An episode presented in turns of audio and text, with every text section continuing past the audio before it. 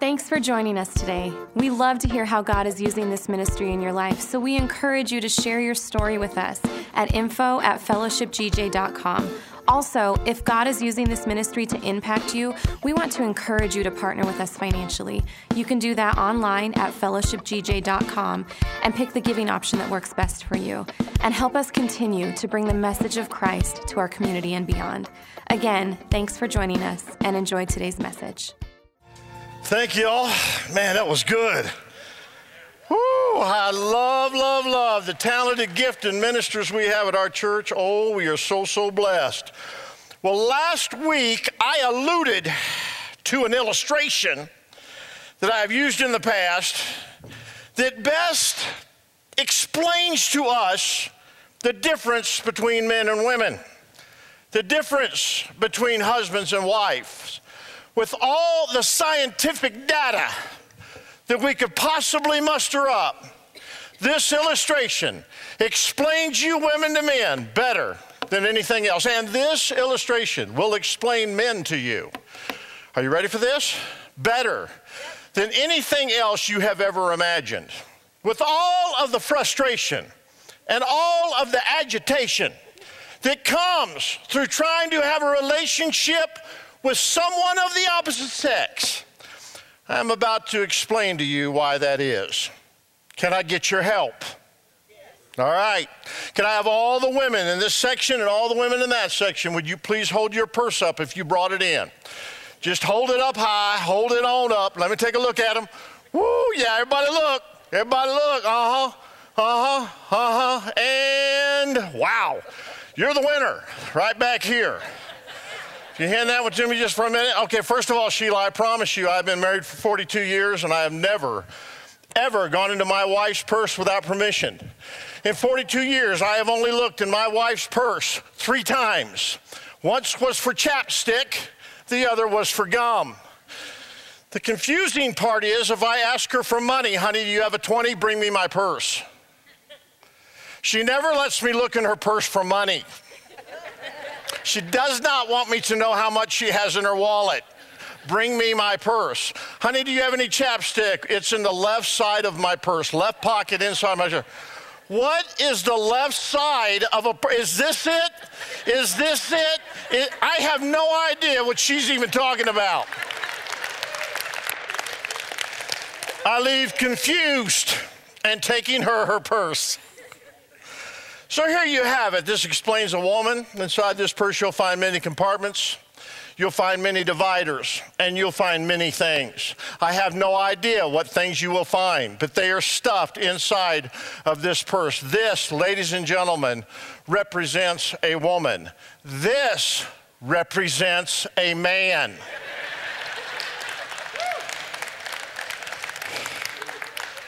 Very simple. I've got the driver's license.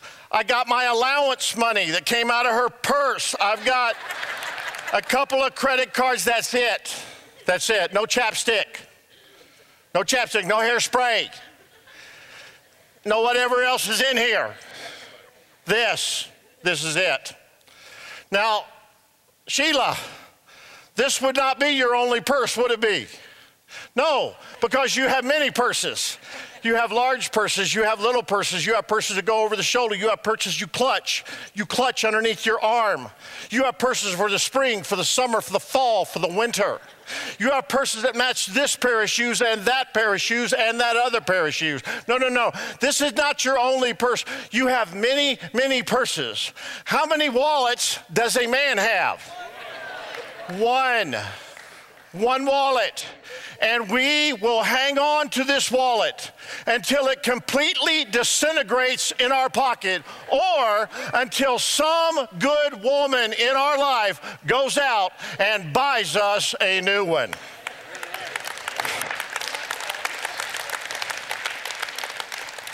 And men, no matter how hard you try, you will never turn this into this with the aggravation and the frustration that comes with all of this, you do not want to make her into this. Reset your thinking. And women, with all of the frustration and agitation that comes to your life because your man is this. Honey, what are you doing? I, what are you thinking? I'm not thinking anything. Well, how come this or how come that? I know I just did. I got, I got a wallet. I got. A, I don't know what you're talking about. Why can't we go deep? Why deep, deep into the relationship? There's no deep. That's it. And no matter how hard you try, ladies, listen to me, no matter how aggravated you get or how much frustrated you get, you will never turn this man into this. And let me share something else with you. You don't really want to. Would you take that back to Sheila if you would, please? The message is called a mindset reset. And there are many times that we need to reset our thinking when it comes to the relationships that we have in our life. Men, you will never, ever turn your wife into one of these. Because if you did, who's going to carry the chapstick? You don't want her to become this. The things about her that frustrate you and aggravate you the most are the very things that you need to leave alone. You need to reset your mind when the aggravations and the frustrations come because she's not more like you and processes like you and thinks like you. You need to leave, reset your mind to leave her alone. And women, you never want to turn a man into your purse. Because you, when you get frustrated and you get aggravated that he doesn't process like you, that he doesn't think like you, that he's not in touch with his emotions like you, the last thing that you want him to be is you. So reset your mind and listen to me, sisters. Leave him alone. A mindset reset. I know a man, he, he's very wealthy, but after his second wife, I told him, I said, listen, man, if you keep thinking toward women the way that you're thinking toward them, you're going to grow old by yourself with all your money packed away. And sure enough, after his third marriage, he's growing old by himself. Because when he told me his thoughts about women, that he thought women should be this and they should be more of that and be, they should be, uh, you know, what he thought that they should be, the problem that he had is he never reset his mind to what the truth about women are and the way God made women and the way that God made men. And if there's going to be relationships, even through the frustration and the aggravation sometimes that comes with women and men, you got to let her be a purse and you got to let him be a wallet. A mindset reset. Let's take it a little deeper. Philippians chapter 2, verse 5 says this Let this mind be in you, which is also in Christ Jesus. What's the Bible saying? You got to reset your mind when your mind is not thinking like Christ. Philippians chapter 4, verse 8. The Bible says, fix your thoughts on what is true, honorable, right, pure, lovely, and admirable. Think about things that are excellent and worthy of praise. Keep putting into practice all that you learned and received from me, everything that you have heard from me and saw me doing, then the God of peace. So you got to reset your mind to be able to receive the type of peace God wants you to live in. Everything is going after your thought life every TV program, every bit of news that you read, whether it's on this side or that side, it is all to captivate your thinking. And God says, I understand that you have lots of options, and most of those options will put anxiety in your soul and depression in your mind. So God says you've got to think about that.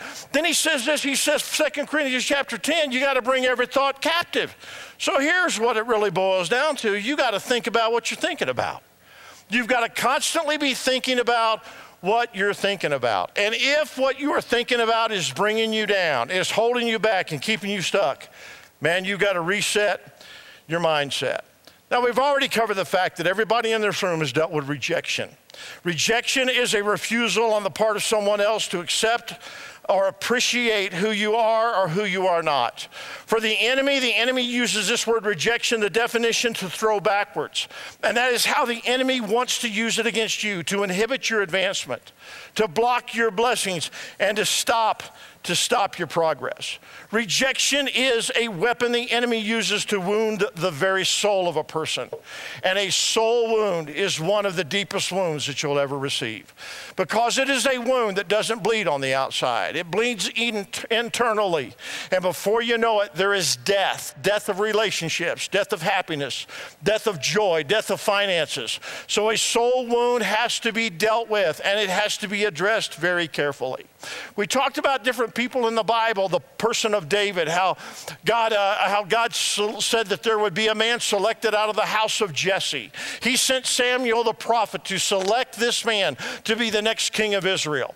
Jesse had eight sons. One of them was David, the eighth and the youngest of all of his boys. He left David out in a field tending the sheep instead of bringing him in to see if he might not be the next king of Israel. David felt rejection from his own dad. He later, after being anointed to be the king, went to Saul's palace and served Saul there.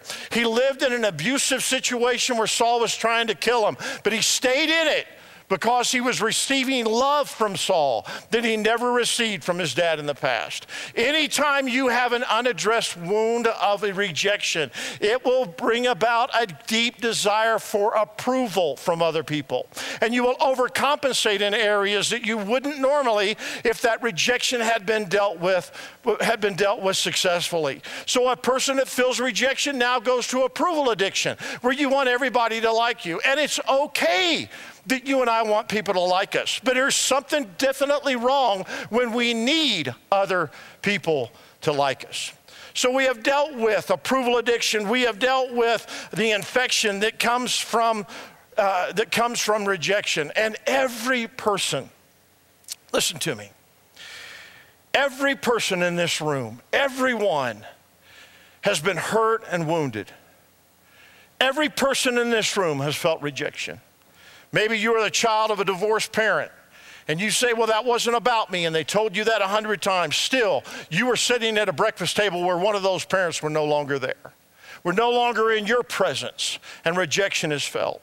If you have ever been passed over for a job, if you have ever been treated in an unkind way, if an ex has ever spoken words to you like no one will ever love you after this relationship ends, I'll prove it. If you've ever had any of those words spoken to you, if you have ever had been had somebody break up with you or somebody pass you over for somebody else, if you've ever felt rejection, then those are wounds that get deep down inside of you and they tend to fester and they tend to be infected and they will, if you're not careful, destroy your life. But, ladies and gentlemen, the people who recover the fastest and the healthiest are those of us who understand the importance, are you ready, of making a great exit.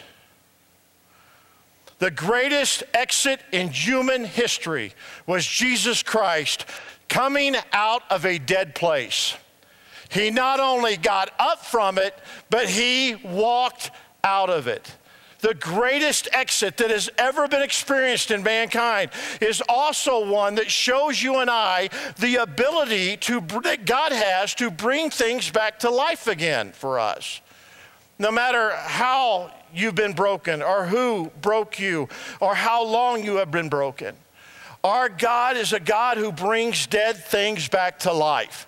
And He makes available for us that same power to bring back dead finances, dead hope, dead relationships, dead emotions when it comes to depression and anxiety. He brings all those things back to life with the same power, He said, that He used to bring His own Son out of the dead place, out of a tomb. The Bible says, and I'll just read it in Ephesians chapter 1 I also pray that you will understand the incredible greatness of God's power for us who believe in Him. That this is the same mighty power that raised Christ from the dead and seated Him in the place of honor at God's right hand in the heavenly realms. Now, there are people in this room that could preach this message. There's some of you that have gone through difficulties that you thought would finish you. And other people thought that you're going through something where you were finished. And some people said that you will not come out of this and your life will not get better. But look at you now. You're not just a survivor, you're a thriver. You're in the house of God, worshiping Him, praising Him, serving Him, and your life has never been happier. And if I could hand you a microphone, you could preach to other people sitting around you and telling them that they they can be a survivor and a thriver as well. If they'll just keep going, God's same power that brought you back have the ability to bring your friends back. You can clap right there if you need to. I'll put an applause sign up there if I have to. But here's what you got to do. Man, when you have gone through things in your life that have hurt you so badly, you have got to have the ability to make a great exit. And this is what we learn from the greatest exit in human history. Number one, give that dead place a deadline. I love what Jesus did. Before he ever went into that tomb, he said, I'm staying three days and then I'm out of there. I'm going to stay three days in a dead place, and then that's going to do it. And the truth of the matter is, he didn't really even spend a whole three days. He spent a little what was left over on a Friday. He spent all day Saturday and a little sliver of a Sunday morning, and then Jesus called it enough. And Jesus came out of that dead place. And you and I have to do that very same thing. There are going to be things in your life that bring you down. There's going to be times in your life where your emotions are depressed. You are going to feel anxious. You are going to feel hurt. You are going to feel damage. So when you go into those seasons, set a time limit on it. I'm only going to be down now for three days and then I'm coming out of this. Do you know Jesus and God even set a timeline when it came to grieving? You say, well, man, when people lose a loved one, they, they, they, ought to be able to grieve as long as they need to grieve. And yeah, as long as grieving doesn't stick you in a place where you don't move forward. God told his children when Moses died, I'm going to let you grieve over him for 30 days. Now, you might be thinking immediately, well, I've lost a mom, a dad, a loved one, a son, a daughter, a wife, a husband. And man, I'm, I'm going on three years now. Well, you got to remember what God said. God told his people, you don't go forward, you don't advance, you don't go anywhere, you don't do anything, you barely eat, sit on the ground, cry, put dirt on yourself for 30 days in a row. Now, if you grieved the way God told his children to grieve when you lost a loved one, I guarantee you at the end of 30 days, you'd be ready to get up. You'd be done with it, right? I mean, you lay in their clothes, you cry, you make a big pile of their things, and you remember, you get the photo albums out, you do whatever. But do it for 30 days in a row, 24 hours a day, and tell me at the end of 30 days you wouldn't be ready to do something different. But you know what? Our culture, our culture won't allow that. So we stretch 30 days over 30 years. Am I right? And all of a sudden we're still hurt. And it's not that God's not saying that you can't emotionally feel that. What's God saying is that you can't get stuck by that. So have an exit plan. When you go in, you got to have a timeline of when it is that you are going to be coming out of that place. Take a look at this. Some things don't end until you end them. Some things don't end until you end them. You see, there are some things in our life that you and I have the ability to stop you and I have the ability to be able to say, I've cried long enough, I've been down long enough, I've been depressed long enough, and I've lived beneath my potential long enough. The psalmist said, This is the day that the Lord hath made. I will, I will to do it. It's my choice to rejoice and be glad in it. And see, there are things, things that you have in our, your life that you might be waiting for God to move you forward from. And God's saying, I'm waiting on you. And you're thinking, God, how long is this going to last? And God said, I don't know how long you're going to let it last. Because the ability to set a timeline on it is in your hands. Now, there are other things where we're waiting on God, and God sets the timeline. But there are many things where you and I have that ability to set a timeline. And listen, when you have been in for a dead place for long enough where you uh, are doing this hamster wheel living and life's not getting any better for you and you've stayed stuck, you have got to make a decision. It is time for me to bust a move. I think that's from the 80s. Is that from the 80s? But you got to move. You got to take control of it. And God lets you. You, you said, God, I'm waiting on you. And God's saying, yeah, I'm waiting on you. And your three days, ladies and gentlemen, is up when you say that it's up. Every, everybody say it out loud. My three days are up. Look at somebody sitting near you and tell them, Your three days are up. But there are people that never set time limits on it. They've been depressed, they've been hurt, they're feeling anxiety, and, and they just waller in it rather than saying, I'm done with it. I'm done thinking that. I, I, will to have a great day today. I will to rejoice in the Lord. I will to make this day different than it's been in the past. Take a look at number two. Your elevation is on the other side of your exit. Your elevation is just on the other side of your exit. Entrances into new seasons, look at this, must be preceded by exits out of old ones. And you cannot walk into anything new if you are afraid to walk out of something that is old. Solomon put it this way for everything, there's a season. Nothing in your life is meant to come to stay, it's all for seasons. Number three, the only way you're coming out of a dead place is head first. You're going to have to think your way out. You're going to have to come to yourself to get out. That's what happened to the prodigal son, isn't it? Didn't the prodigal son lose everything, end up with nothing, and all of a sudden the Bible says he came to himself and thought, in my father's house it could be better. He didn't walk his way out, he thought his way out. He, he came out head first. He had to think it do it. And that's why the enemy attacks your mind.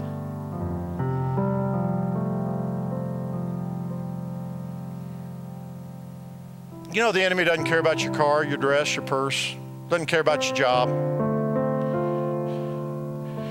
The enemy doesn't really even care about your relationship.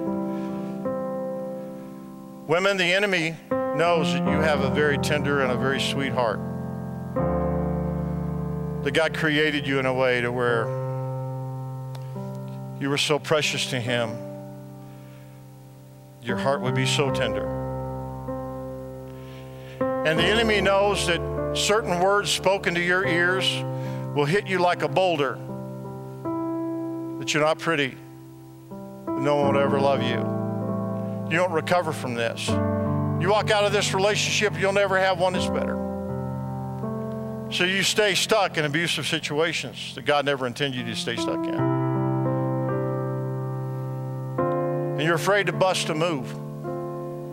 Because even though this might be abusive and not what I dreamed that it would be, it's familiar.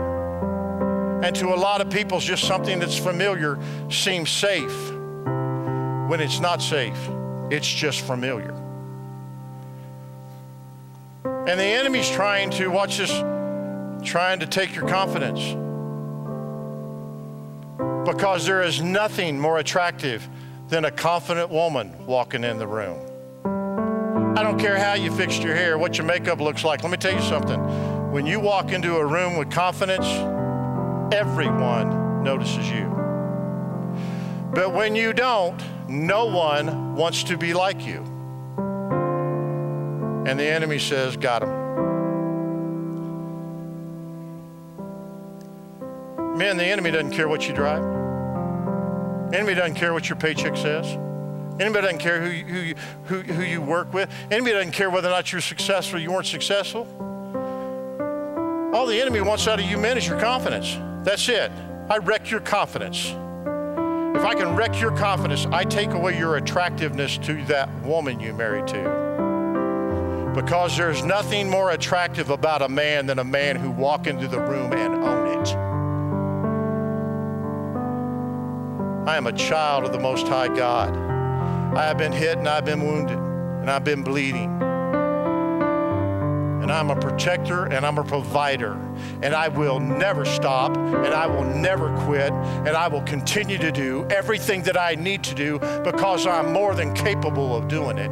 I'm the head and not the table, ta- tail. I'm above all and not beneath. I can do all things through Christ that gives me the strength, and I am more than a conqueror. So it doesn't matter how many times I've been hit, I've got this because I've got this with the power of the Holy Spirit and my Father backing me. But you let the enemy take your confidence, nobody, nobody would want to be like you. That's what it's all about. The Bible says that God said, For I'm about to do a new thing, something new. See, I've already begun, He said. Do you not see it? You see, if you don't have a God wants to do a new thing, but you got to have a new mind for it. If you don't have, the, I wish I'd have put this on the side screen. If you don't have a new mind for a new thing, then my old mentality will nullify the new opportunity. Woo, that was good. If I don't have a new mind for a new thing, then my old mentality will nullify the new opportunity.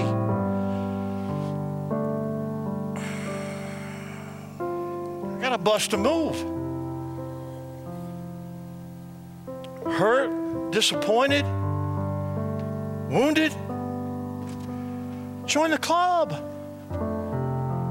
Many, many years ago, I heard a pastor say this if you will just speak to hurting people, you will always have a crowd. Because that's all we got.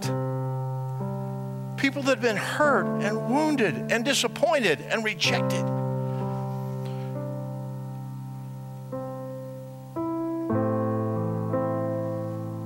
God wants different for you. He has something new for you.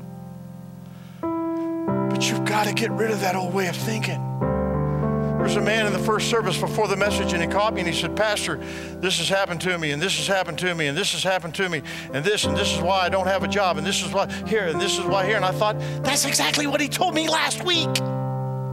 He's telling me again this week. Stop telling the same story. There's a new story and a plan on the table. It's a new thing God wants to do for you to get you off the hamster wheel. But you will not go come out of it if you don't come out head first. Head first. Would you stand with me?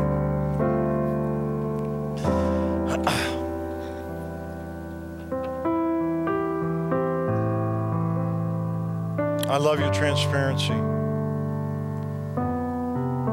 I love the fact that if you're dealing with something, you're dealing with it. You come to what we have here, a safe place. And you say, This is what I am. This is what I'm dealing with right now. I don't plan on staying here. But right now I'm going through something. And this morning, I'm going to ask you to bust a move. I'm going to ask you bust a move right out of your chair. And if you need prayer, I'm going to ask you to come right down front, right now. I'm going to ask you to physically bust a move and come down front and let me pray for you. If there's been anything in this series where you feel stuck, anything in this series where you feel like I got to get off this hamster wheel, anything in this series where you feel like you have been wounded, where you have been hurt, where you have been lied to, where you have been rejected, where your thoughts about people thinking about you are way more important than they need to be, and it's keeping you on a treadmill, trying to make unpleasable people happy that will never be happy. Busting a move this morning. You're busting a move. Let me tell you a, a mistake the disciples made. When they went looking for Jesus, they went looking for him at the same place they saw him last. And they went looking for him in the same condition that they saw him last. But he wasn't there anymore. and let me tell you what people do to your life. Five, ten, fifteen years ago, people will come back into your life and they'll look for you in the same place they saw you last. And they'll look for you in the same condition they saw you last cynical, depressed, hurt, walls up in front of your emotions. But you've busted a move. So when they text you, the old you, you text them back and you let them know I'm not there anymore.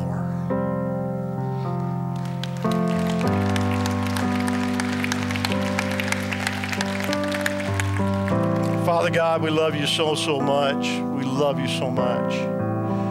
You are so good to us. You have never rejected us. You have never not loved us. You have never made us try to jump through hoops that we can't continue to try to jump through in order for us to be able to win the approval of your love. You've never done it to us one time, never. You have forgiven us of all of our sins. You wipe out those sins like we've never done anything wrong, and you are the only one that's ever treated us like that. You are my God, and you are my Lord and Savior. And we love you. Father, we love you with all of our heart. We have people in this room that have been stuck. We have been people in this room that have been waiting for somebody that hurt them to come back and be a part of their healing. And they will never. And we're holding our healing hostage to their growing up one day and figuring it out. We don't have that kind of time. So I pray for everyone in this room. I pray that wounded soul would be mended. And I pray, Father, that every time we find ourselves going to a depressed place, a hurting place, a lonely place, a putting the walls up place, anytime we do that, we think about what we're thinking about and we would reset our mindset and we'd line it back up to what you said about us. I'm looking at incredibly attractive, confident, precious daughters of God. And I'm looking at incredibly strong, warrior, attractive, confident men of God. With wounds healed and dead places coming back to life. In Jesus' precious name. Amen. Love y'all. Thanks for joining us today. We love to hear how God is using this ministry in your life. So we encourage you to share your story with us at info at fellowshipgj.com. Also, if God is using this ministry to impact you, we want to encourage you to partner with us financially. You can do that online at fellowshipgj.com and pick the giving option that works best for you. Help us continue to bring the message of Christ to our community and beyond. Again, thanks for joining us and enjoy today's message.